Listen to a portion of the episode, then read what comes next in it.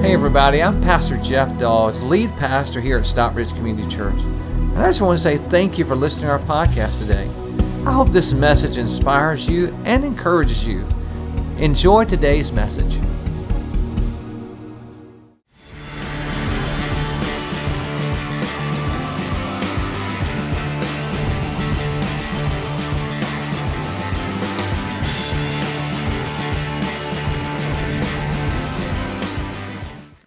You're in that situation now. Maybe you're feeling a little bit overwhelmed with school right now. It's been like online school, everybody's had to do homeschool, and maybe that's been a little bit overwhelming to you. Or maybe you're feeling overwhelmed with your job situation. Maybe you're feeling overwhelmed with your marriage uh, situation that's going on right now. And, and maybe the, all of this is sort of piling up on you and you're feeling overwhelming and it's almost making you feel like you want to give up. And some even to give up on God. But I would tell you today that you shouldn't do that, and God has a scripture packed full of experienced people who have been through similar things like we're going through, things that make us feel overwhelmed. And one of those people that we want to talk about today is a guy by the name of Nehemiah. And Nehemiah, I want to give you a little background of him. Nehemiah was actually taken captive out of his homeland in uh, Jerusalem and he was taken into a foreign land, and there he was basically made into a slave. But Nehemiah worked very hard, and he earned the trust of the people of that country, so much so he became the king's cupbearer. Now, what is a cupbearer? A cupbearer is someone that would actually taste the king's food and also taste the king's drink before he did, because the king had a lot of enemies and if his, his enemies actually would uh, try to poison his food and drink, so, so the cupbearer would drink that first, and the king would wait and say, okay, well, uh, if he doesn't die, then I can eat the food. And so if Nehemiah went, the king didn't eat it or drink it. That was funny right there. Yes, it was. and so, so Nehemiah has, has worked his way up, and Nehemiah hears something that overwhelms him. He hears about his homeland. How that there's been a, a group of Jews that's went back home and they're trying to live in the city, and the walls of their city have been torn down, and the gates have been torn down. And so, because they have no defensive mechanism around them, their enemies are coming in and stealing from them, keeping them poor, and, and taking their children. And it was just hor- horrifying to him, and he was so overwhelmed. And so he asked the king could he go to his homeland for a short time and see if he could help rebuild the walls? And he does that. He goes on his journey. Now, I want to tell you the reason Nehemiah did that is because Nehemiah learned a lesson that you and I must learn right now, and that is this: is I'm, this, I, he learned that he had to feed his faith and starve his fears. And so I want to challenge you today to say that with me over and over. And I want you to get that in your heart and in your spirit. And I want you to have that today. So it's coming up on the screen. And, and listen, I want you to wake your neighbors up when we say this. All right, I want you to say it so loud. You got to get it in that, get it inside of you. So let's say it together. Ready? Come on. Here we go. I must feed my faith and starve my fears. Come on, come on, wake, wake your teenager up that's still asleep right now. Let's say it again. You ready? Come on, let's say it out loud. Here we go. One more time. I must feed my faith and starve my fears. I must feed my faith and starve my fears. That is the key to right now living and facing the future that is ahead of us. Now, we're talking about how to have a comeback when you feel like giving up. So, I want to give you a little background, and I'm going to give you three things today that are going to help you and help me as we're making our comeback. First of all, Nehemiah has made his way down uh, to the area of Judah in Jerusalem area. He's made his way down there. He's rallied the people. He's told them, we can do this. And sure enough, they start working on the walls and they begin to make progress on the walls. And but all of a sudden the enemies on the outside get they get mad about it because they know they're not going to be able to rob from these people anymore. And so they start threatening them, saying, We're going to come in and, and we're going to, you know, we're going to, uh, we're going to attack you guys. And so Nehemiah has to make some changes. And I want to share with this with you. So the first thing that I think we should do when we want to have a come, comeback and we feel like giving up is this. Would, would you look at this with me? Number one is this is recognize or reorganize, I should say, reorganize whatever is not working. Look what Nehemiah did here. So Nehemiah stationed armed guards at the most vulnerable places of the wall and assigned people by families, notice that, by families with their sword, lances, and bows. Now, what, what was he doing? So Nehemiah was actually, he said, okay, they're threatening to attack us, so we got to have a plan. So his plan was this his plan was, I'm going to let half the people work, and then the other half the people are going to stand guard. And then about midday, we're going to swap. The people that are standing guard are going to work, and the people that are working are going to stand guard. And so he had to change his plan. And I would just say, listen, if you're going through something right now and it's not working, maybe you need to just change your plan. Don't quit, don't give up, just change your plan. When Rhonda and I uh, got married, I would say to you that we did not have a plan. Our plan of marriage was survival. That's it, just survive. Now we had a lot of we had a lot of plans for our wedding day. We planned that out. I mean, months in advance. We planned that out. But we after we got married, we had no plan after that. We we had no uh, relationship plan how it was going to get better. We had no financial plan, and we certainly had no health plan. That's for sure. We had no plans for our health, and so we've had to work on those things through the years. About 10 years ago, I began to put on weight and my cholesterol went pretty high. And so my doctor said, Jeff, you've got to make some changes. You've got to change your plan. Because the plan that I had before was uh, sweets. I'm a sweet connoisseur. I mean, like Little Debbie's is all about it, you know? I'm all about Little Debbie's. And so our house was packed with Little Debbie's and things like that. And so Rhonda and I come up with this plan and it was a plan that we call Fat Friday. That means this that we got rid of all the sweets out of our house. We try to eat pretty well through the week, but on Fridays, it's on like Donkey Kong. I mean, it's on. I'm talking about a good Fat Friday looks like this. Now, Friday's our day off, so so I'm telling you, a good Fat Friday looks like going to Cracker Barrel and having Mama's pancakes breakfast. Hallelujah! Come on, somebody, Amen. And then finishing the day with a, with a Dairy Queen blizzard. Hallelujah. Glory to God. That is what I'm talking about, a Fat Friday looks like. And so, uh, and that's worked very well for us. It's worked really well. So I was telling a, a, a mentor of mine who is a little older than me and, and struggles uh, being borderline diabetic, and he was trying to, you know, get a plan. I said, hey, Fat Friday works well for us. What, you know, I told him all about it. He said, Jeff, that sounds so good. It sounds so good. Said, you know what? I think I'm going to try something like that. He said, but I tell you what, I'm not as disciplined as you, so I'm not going to be able to do just Fat Friday.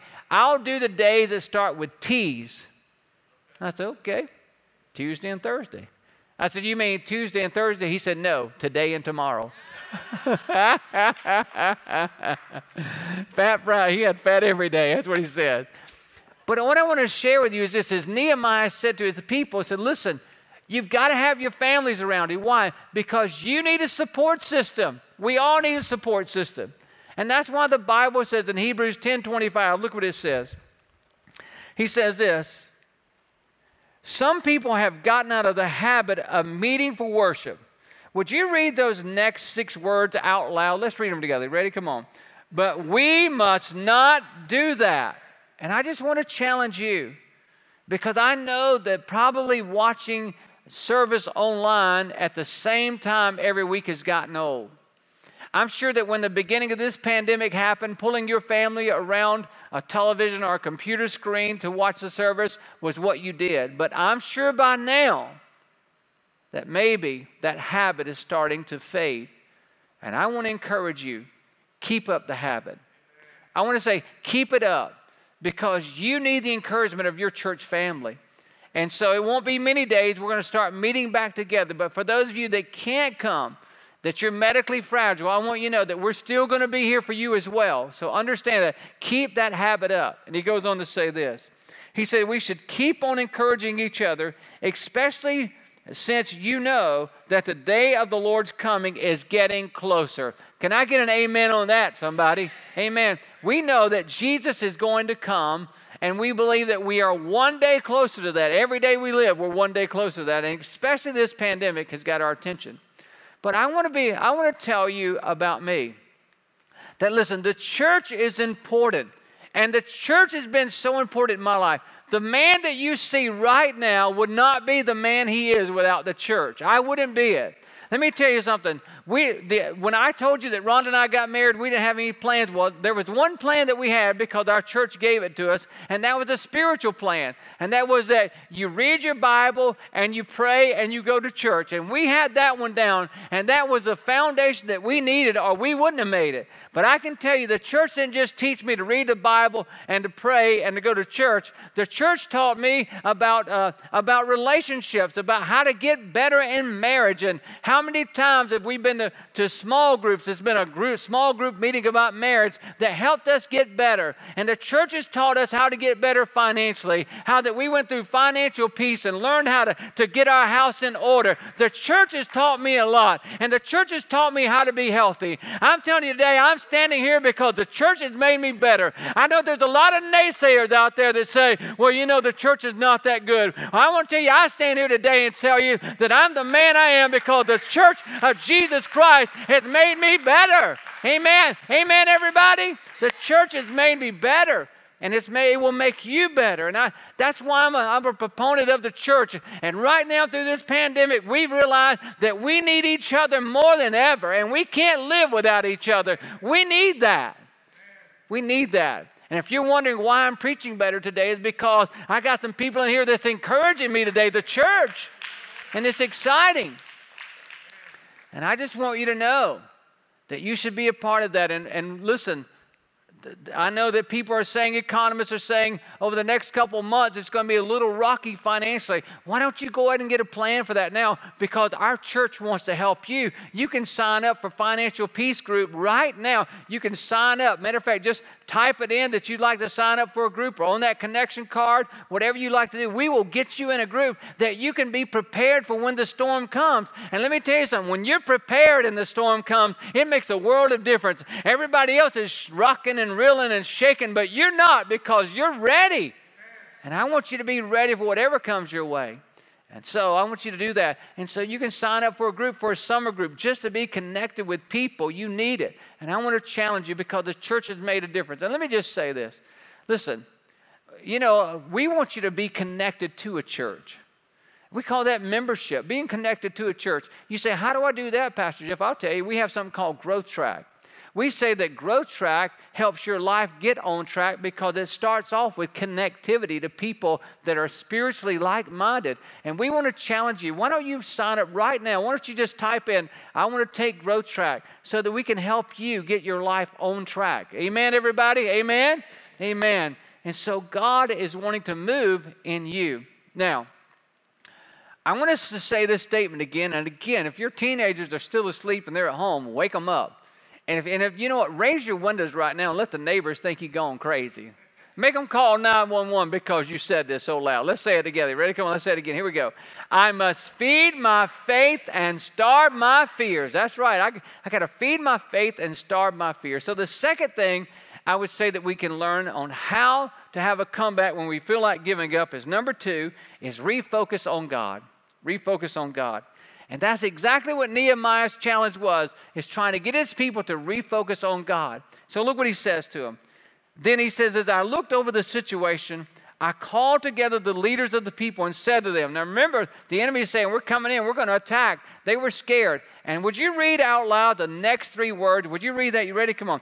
Don't be afraid. Don't be afraid of the enemy. And then the next three words, let's read them. You ready? Come on. Remember the Lord who is great and glorious. Amen, everybody?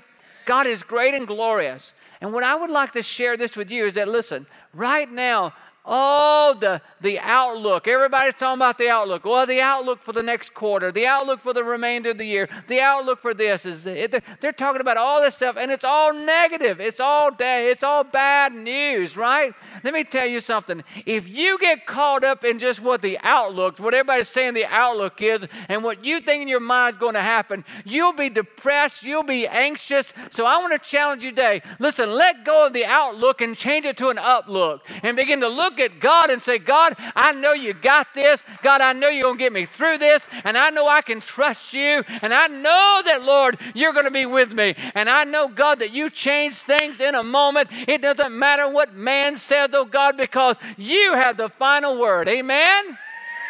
Amen, everybody. Amen. God's got the final word. You see, when I remember that God is near, there is no fear. Mm, mm, mm, that's a good one right there. That's worth retyping, isn't it? When I remember that God is near, there is no fear. Yeah, there was a guy in the Bible, also had a book written after him or about him. His name is Jonah. If you don't know the story of Jonah, it's pretty interesting. God come to a guy named Jonah. He said, Jonah, I want you to go to a city called Nineveh and I want you to preach about me. You know what Jonah responded to God was? Heck no, I won't go. I ain't going. He might not even said heck. I don't know what he said, but he was he was, I ain't going. And so you know what Jonah did? Jonah ran down to the to the seaport and he ran down there and found the first ship that was going the opposite direction. And then Nineveh said, I'm getting out of here. I'm not going. I'm going the opposite direction. And he ran down there and he got on an old fishing ship. And they started out, and, and Jonah hitched a ride with them and joined the crew. And they got out there in the ocean. And all of a sudden, the, those fishermen that were experienced fishermen had never seen a storm like that. And let me tell you something when you're going through a storm that you've never seen before, you might not be spiritual, but all of a sudden you start asking spiritual questions. Just like in this pandemic right now. You know, we're asking, so what, what's going on with the world? And they begin to ask, say, hey, listen, what's going on? Have you offended your God? Have you offended your God? You know, they just started saying, hey, somebody offended God. And finally they got to Jonah, and Jonah said, It's me. I, I've offended my God. And they said, Man, what have you done? And he told them, said, God wanted me to go to Nineveh, but I said no. He said, The only way that this storm's going to settle is that you throw me overboard. And the men didn't want to do it, but they finally they threw Jonah overboard, and sure enough, the seas calmed down. And about that time that, that Jonah was about to drown, God sent a big fish and swallowed Jonah. I know that, that sounds crazy, doesn't it? That, that's, that's, God was doing Hollywood way before there was Hollywood. He sent a big, he sent a big fish and swallowed Jonah. And when he swallowed Jonah up, guess what? In the belly of that whale, the Bible says that Jonah did this. Look what it says. Jonah says this, Jonah 2 and 7. When I had lost all hope, when I had lost all hope, I turned my thoughts once more to the Lord. When I lost all hope, I turned my thoughts once more to the Lord. And my earnest prayer went to you, Jonah said. He said, It was when I was in the belly of the whale that I found out that I thought I was, it was all over for me. But even inside of the belly of that big fish, he said, I prayed, oh God, and you heard me from the lowest part of my life. Listen, what is God saying? That you can be on the bottom of the seafloor, and if you cry out to God, He'll be there. Or you can be in, you can be in an airplane uh, 40,000 feet high, and you've called out to God, He'll be there. Wherever you call out to God, He's always there. Amen, everybody? Amen. And you know what I found out though about Jonah is this is that Jonah was running from God. And you see, right now, see that storm come up to get Jonah's attention so he quit running from God. Because God had a plan, a good plan for Jonah. And, and so, so, here's what I would say to you stop, stop running from God's plan and once you turn and run into God's hands. Oh, stop running from God's Stop running from God's plans and why don't you run back into God's hands because His hands are right there and His plans are good for you to prosper you and to give you hope and a future. Amen, everybody? Amen? That's what God's plans is. Watch this. You see, the problem with people that are running from God is this. The thing that I've discovered, the people that are running from God are the most miserable people I know. I mean, they're miserable. You see, the people that are running from God are always anxious, always angry, and definitely obnoxious. you just thought about somebody, didn't you? That's right. They're anxious, they're angry, and they can be obnoxious. And I want to tell you today maybe you find yourself being anxious. I want to ask you something. Are you running from God? The first question you should ask yourself are you running from God? Maybe you know what? Maybe you're a Christian right now. And the truth of the matter is, is that you've been running from God's plan. And you're miserable. And God has been speaking to you through this time of pandemic. And the only way that the storm's going to subside in you is that you quit running from God's plans and you run into God's hands. That's a word of God for you. There's some of you that are watching right now. The truth of the matter is, is that you've just been running from God, period. You, you know all about Jesus and you know that about it, but you have been running. You've been spending your life running. You know, you're a teenager that's been running, or maybe you're a young adult that's been running, or maybe you're a, a person that's a little, got a little age on you that's been running. You've just been spending your life running from God, and you're miserable. And you're making everybody else miserable. And God is saying, I want to save you from you. So I want to right now give you that opportunity. Stop running. Today's the day you stop running. And how do you do that? Spiritually, this is what you do is you say, Dear Lord Jesus, come on, would you say it with me? Dear Lord Jesus, come into my life and save me. I need you. Forgive me for my sins. I know, Jesus, that you died on the cross. I believe that and that you rose again from the dead. And Father, I just right now ask you in the name of Jesus, Jesus, just come in and save me right now. That's all you got to do is say, Save me. And He'll hear you. And if you said that prayer, I just want to congratulate you. We're saying, Jesus, come in my life. Matter of fact, everybody in the room, can we just give everybody a hand that just did that? God saw you right in your living room. I want you to do something with me. The Bible says that you should text or you should tell. and yeah, they're laughing. The Bible said you should tell. And the way we do that right now is by texting. Because I can't you I can't talk personally to you right now as far as you talking back to me, but the one way that we can is to let somebody know is we want you to text. Text the words following Christ. So that number you see on your screen, 44913 2654. And when you do, I want to send you a book. It's a book I wrote just for you. It's your next steps as a Christ follower. It's what the name of the book is. I wrote it just for you so you'll know what to do. And I want to challenge you if you'll just text me, I'll send this to you free of charge, no strings attached. I just want to get the books to you. That's it. We're not going to ask you for anything, just want to get the book to you so we can help you in your journey. Amen, everybody? Amen. God's doing a work in your life. Okay, let's say it again. The la- well, we're going to say it one more time after this one, but let's just say it one more time. This statement again. Raise the, raise the roof on your house, your bedroom, wherever you are, your car. Let's say it. You ready? Come on, here we go. I must feed my faith and starve my fears. I must feed my faith and starve my fears. The third thing is this. Remember, Nehemiah is trying to rebuild the walls, and, and the enemy's trying to attack, and he's had to refocus everybody on God. And the third thing is this is resist the discouragement. Because when things get tough, we tend to get discouraged. He goes on and says this in verse 14 Fight for your brothers and your sons, your daughters, your wives, and your homes. In other words, fight for your family, fight for the people around you, fight for them. You see, in order to fight this fight, we have to have an, a positive attitude and a positive spirit. And that's a little bit difficult to do right now, isn't it? Because of the negative environment. Let me just say this to you a negative outlook never looks, leads to a positive life.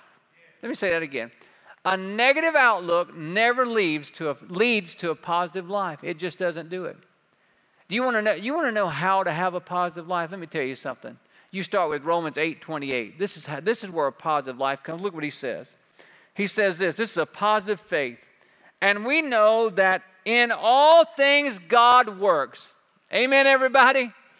In all things, God works. He works in pandemics. He works in a divorce that you didn't ask for. He works in that. He, he works in a job that you just got laid off from. He works in that. He works in your finances. He works in things that you didn't even ask for. He works in those things. In all things, God's at work. Amen?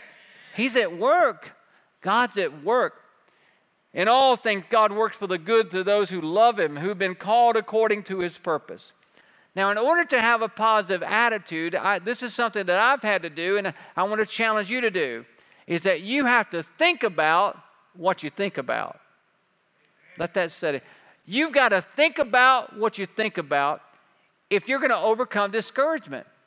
You have to think about what you think about. Here's, the, here's something I wrote down. Listen to this. What, what consumes your mind will control your life. What consumes your mind will control your life. Also, I would tell you this the emotions you're feeling right now are the results of the thoughts that you're thinking. So if you're thinking anxious thought, you're going to feel anxious. If you're thinking worrisome thoughts, you're going to be worried. If you're thinking, if you're thinking joyful thoughts, then you're going to be joyful. So the thoughts that you're thinking are controlling that. And I will just tell you, in the environment that we're in right now, that's very, very difficult to do, right? Because everybody's spewing out negativity. I would say this to you pessimists tend to view negative situations as personal and permanent. A person who's negative all the time, they think, oh, well, this has just happened to me. It's personal. It's just happened to me. They think, well, this pandemic's just happened to me. No, this pandemic's not just happening to you, it's just happening. And you happen to be living on planet Earth at this time. And then they think it's permanent. Oh, it's never going to get better. Never going to get better. Oh, it's going to be like this forever. We're going to be wearing masks the rest of our lives. I want you to know that is not true. Because let me tell you something, some of the greatest words in the Bible are, is it came to pass. it came to pass. Hallelujah. And I want you know that we're going to look back in a few days, we're going to say, and that came to pass. Look what the Lord has done. I want to tell you that, that you have to have a better outlook. You have to have a better outlook by having a good uplook. You know, and, and again, most of us have a natural tendency we're born with a natural tendency to lean into the negative. And we have to fight for the uh, uh, attitude of faith. I want us to read our, our uh, statement one more time. And let's say it out loud. You ready? Come on, let's say it. You ready? I must feed my faith and starve my fears. I know that you look at people like me and you say, well, man, I wish I had faith like that guy does all the time. Let me tell you something. I have to fight for faith. I'm, I'm, a, I'm a very pragmatic person, I'm a realist. And so my mind naturally goes into hearing the worst news and then taking the worst case scenario and planning about planning on the worst case scenario to protect myself and my family. That is exactly the way my mind goes if I let it.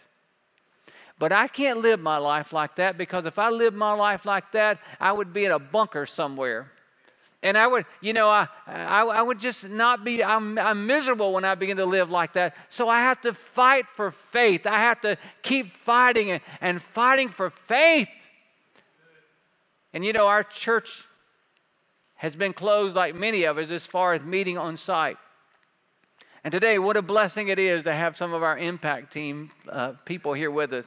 Again, you've made me better today. So thank everybody out there just says thank you. You've made me better. But I, uh, again, as I was thinking about this this week, it's, it's amazing. I woke up Monday morning with this on my mind about, well, people have gotten out of habit. We've been to church over two months. They've gotten out of the habit of that. And, you know, will our church ever be what it was? And is it going to be like that? How is it going to be? And again, the negativity just began to consume my mind. And I began to be a little anxious about it. But one of the habits that my church taught me was to read your Bible. And so every morning at 6 a.m., the first thing I do before anybody talks to me is I let God talk to me by reading the Bible. And I'm, I've almost read the Bible through. You know, I, did like the a year, it took me like a year and two months to read it. I'm on the last chapters of the Old Testament. And so I'm just reading now, and I'm like, okay, I'm reading because I'm almost at the finish line of reading the Bible through, and I'm like, I've won, you know, I did it again. And so I'm in those last little, they're called the, the minor prophets. I'm in those, so I'm just, I'm just reading, and to be transparent, I'm not like, I'm not really paying attention as much as I probably should while I'm reading. I'm just reading because I'm almost at the finish line. And I get to go say, Rhonda, I read the Bible through again. There we go, again. I'll start over and I'll do it again for the next year. And I turned to this book called Haggai. And I'm reading it, and I think, okay, it's not that long. I'll just get through this pretty quickly this morning. And I give, by the way, a book in the Bible is only a couple chapters, and a chapter is just a, real small. So I read Haggai 1, chapter 1, takes me like two minutes, flip over chapter 2, and think, okay, I started chapter 2, and all of a sudden I got to verse number 8. And God spoke to me. Because I was so concerned about what the future of our church would look like and the church as a whole in the world. This is what God said to me, and I want to share this with you today. Haggai 2 and 8, look at what God said. The silver is mine and the gold is mine, says the Lord of heaven's army. the future glory of this temple will be greater than its past glory. Amen, somebody? Hallelujah. Hallelujah. Says the Lord of heaven's armies, and in this place I will bring peace. I will, I, the Lord of heaven's army, have spoken. And God sealed the deal and said, I've said it. I want you to know that as I was sitting there that morning in that chair that I read my Bible in, all of a sudden the Holy Spirit, as I as I run across those words, God stopped me and said, This is a promise for Stockbridge Community Church. I want you to know, for those of you that have thought that our best days were behind us, He said, You're wrong. That the future glory, the future anointing, the future blessing that, that I have on your church is greater than any that you've ever experienced before. And listen, the vision that God put in our heart of the next generation. Our children will rise up. Our kid, our sons and daughters are going to come home, and our community is going to rise up. Our nation will get better. Why? Because God said the future glory for the church is greater than the past glory. You can go to the bank on it, my friend. God said, I seal it. I have spoken it. You can count on it. God's not done with us. God's just getting started. God's moving in our land. God's getting ready to pour out His Spirit like never before. Get ready for the glory of God. Hallelujah! Hallelujah! Glory to God. God said it. I'm going to do it. Listen, you think that, oh, I don't know what I'm going to do because they're saying they're going to lay me off. I can tell you that in your house, not just in this house, the word temple is another word for house. But I want you to know that you're the temple of God, you're the house of God, and that you can expect the future glory in your life is going to be better than the past glory. You know, financially, you're going to be better. As a family, you're going to be better. Relationally, you're going to be better. There's a better day ahead. I'm telling you that God's got this, and we're going to march into the future with the power of Almighty God. He's going to go with you every step of the way. He hasn't left you, He's got a greater day ahead for you. We're not going to give up, we're not going to step back. God Almighty's got this. Amen, everybody. Hallelujah. Hallelujah. God Almighty's got it. That future glory is going to reign in your home and it's going to reign in God's house, and the peace of God that passes all understanding is going to be there. Hallelujah. Oh, I couldn't wait to tell you this all week. God's got it. You might want to write that verse down. Haggai 2, 8, and 9. Put it on your refrigerator. Put it in your mirror, on your mirror in your bathroom. Put it in your car so that you can see that the future glory is going to be greater than the past glory. That means God's got your future. I want to pray for you right now. And then we're going to sing a song. When I conclude this prayer, we're going to sing a song that says there's a cloud forming. there's a cloud. It's not, it's not physical rain that's coming our way. It's a spiritual rain that God's going to do. That future glory is making its way to our way. Amen? Hallelujah. Let me pray. Father, right now, in the name of Jesus, we just thank you for your word. Because God, you said it was true, and, and Lord, every man be a liar, but you're true. And God, today we receive it today that future glory. it's coming our way. It's coming our way. It's going to be greater than anything we've ever experienced in the past. All our sons and daughters are going to rise up and walk in you. Oh, God, we just see your children and grandchildren calling on you.